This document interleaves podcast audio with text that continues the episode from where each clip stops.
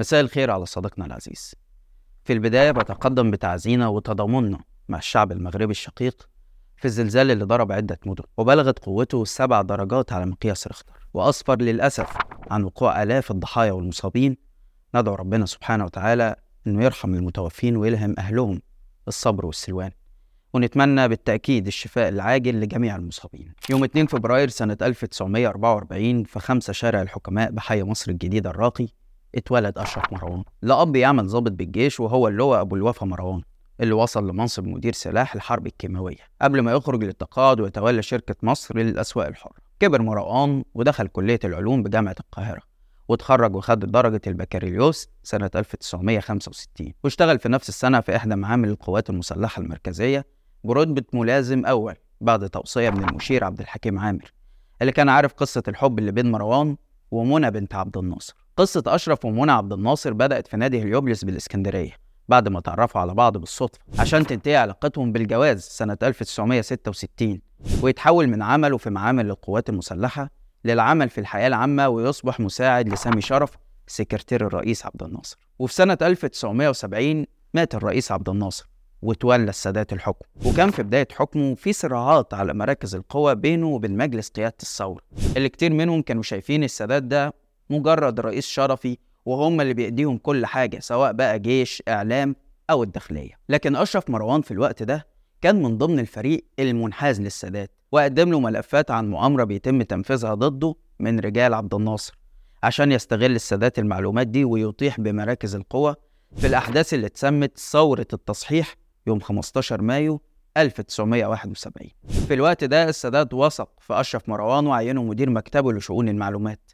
وكمان عينه عضو في لجنة الإشراف على التطوير وصناعة الأسلحة في مصر وليبيا. وفي سنة 1974 اتعين مروان مقررا للجنة العليا للتسليح والتصنيع الحربي. وسنة 1975 اتعين رئيسا للهيئة العربية للتصنيع. وسنة 1987 اتعين سفيرا لمصر في لندن. عشان ينهي حياته العامة ويعيش في لندن ويشتغل في الأعمال الحرة كمستثمر ورجل أعمال. ويوم 27 يونيو 2007 نشرت وسائل الإعلام المصرية والعالمية خبر موت رجل الأعمال أشرف مروان بطريقة غامضة.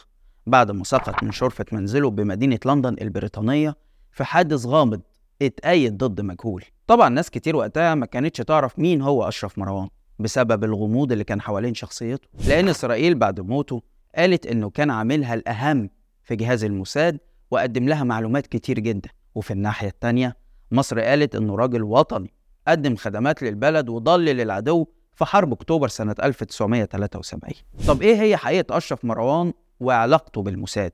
وهل هو عميل مزدوج ولا عميل لإسرائيل فقط؟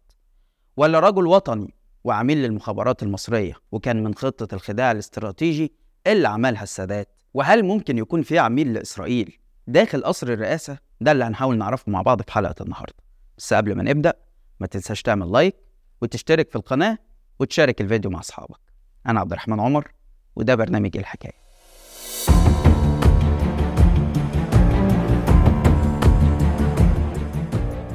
أهلا بيكم.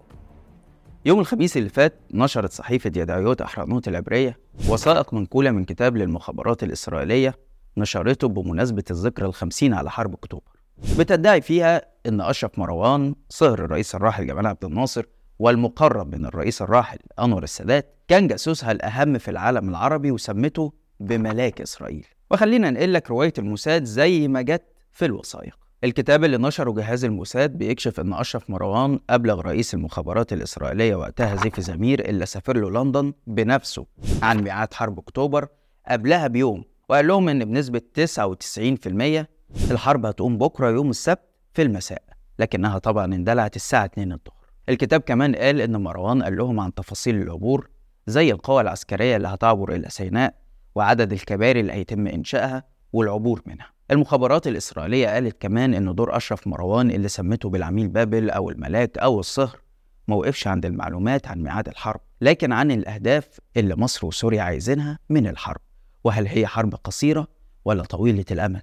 غير إنه مدها بمعلومات عن عمليات الجيش المصري أثناء الحرب وعدد الجنود المشاركة. الموساد كمان كشف في وثائقه الجديدة عن المعلومة الذهبية اللي نقلها مروان للجهاز يوم 12 أكتوبر 1973 واللي بتقول إن الجيش المصري خطط لشن هجوم يوم 13 أو 14 أكتوبر يشمل إنزال ثلاث ألوية مظلية بالإضافة إلى هجوم بري. وبحسب الموساد فالمعلومة حالت دون سقوط محتمل لجيش الاحتلال وأدت إلى تحول وانتصار في معركة حاسمة على الجبهة مع مصر.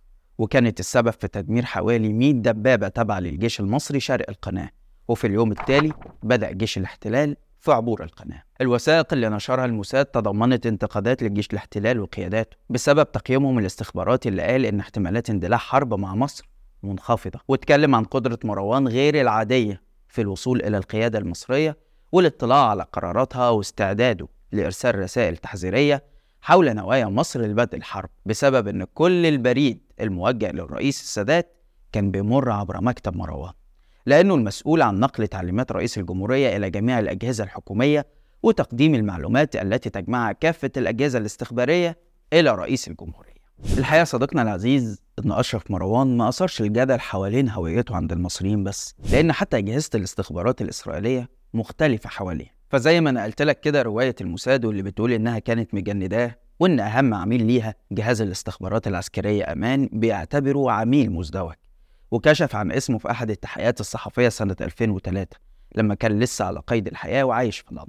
وكتبت ساعتها صحيفة يديعود أحرنوت العبرية إن إيلي زعيرة رئيس شعبة الاستخبارات العسكرية أثناء حرب أكتوبر 73 وكبار قادة الموساد والشباك في الوقت ده اعتبروا إن أشرف مروان كان عميل مزدوج وإنه كان سبب لإخفاق كبير لمؤسسة الموساد. وقال زعيرة واللي اطرد من منصبه كرئيس للاستخبارات العسكرية بعد فشله في التنبؤ بحرب أكتوبر في كتاب صدر سنة 1993 إن إسرائيل اتفاجئت بالحرب لأنها وقعت ضحية عميل مزدوج لكنه ما ذكرش اسم العميل ده في الكتاب لكن الصحافة الإسرائيلية بعدها نشرت اسم أشرف مروان. قصة أشرف مروان بحسب صحيفة التايمز البريطانية بدأت سنة 1969 لما راح مروان للسفارة الإسرائيلية في لندن وعرض خدماته عليهم.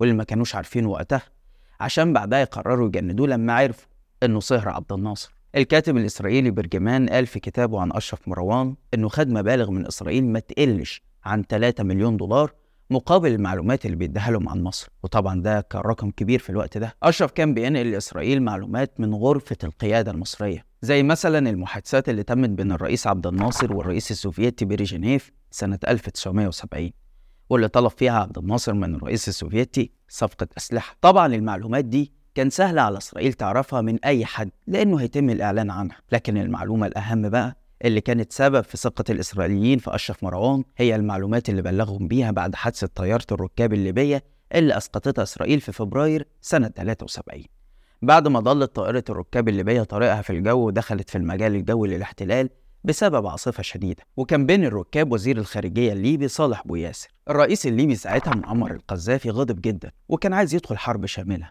لكن السادات كان معترض على التوقيت بسبب عدم جاهزية مصر للحرب وخاف ده يأثر على خطة الخداع الاستراتيجي وطلب من أشرف مروان تنفيذ خطة بديلة.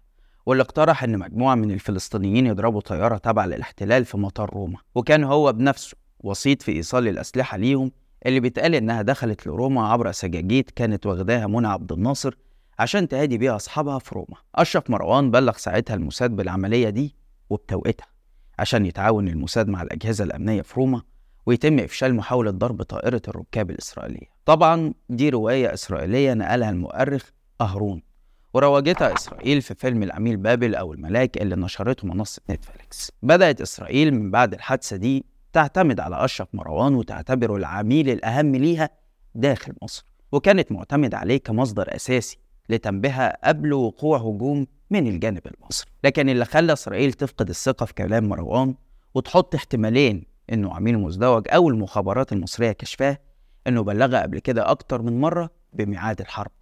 وكان فعلا جيش الاحتلال يعمل تعبئة ويستدعى جنود الاحتياط ويتكلف الملايين وفي الآخر ما يكونش في حرب. وده اللي خلى روايات كتير إسرائيلية قالت إن أشرف مروان كان عميل مزدوج وخدم مصر أكتر ما خدم إسرائيل. خلينا نتفق يا صديقي العزيز إن أيا كانت حقيقة أشرف مروان لكن تبقى الرواية الإسرائيلية محل شك وكذب لأنهم في الآخر عايزين يروجوا لنفسهم. وجهاز المخابرات الإسرائيلي عايز يثبت مدى نجاحه وتفوقه على الجانب المصري والعرب بشكل عام. نيجي بقى للرواية اللي بتقول إن أشرف مروان كان عميل للمخابرات المصرية.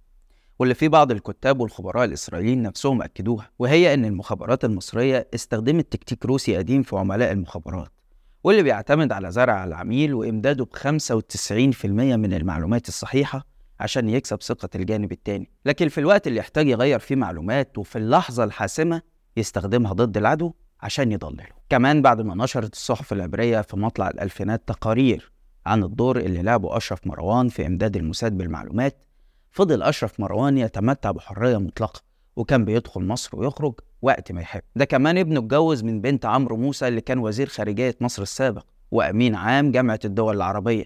يعني في منصب حساس وأكيد ممكن توصل له معلومات عن تخابر أشرف مروان. كمان الرئيس المخلوع حسني مبارك لما اتسأل عن أشرف مروان قال إنه كان وطني مخلص وقام بالعديد من الأعمال الوطنية لم يحن الوقت للكشف عنها.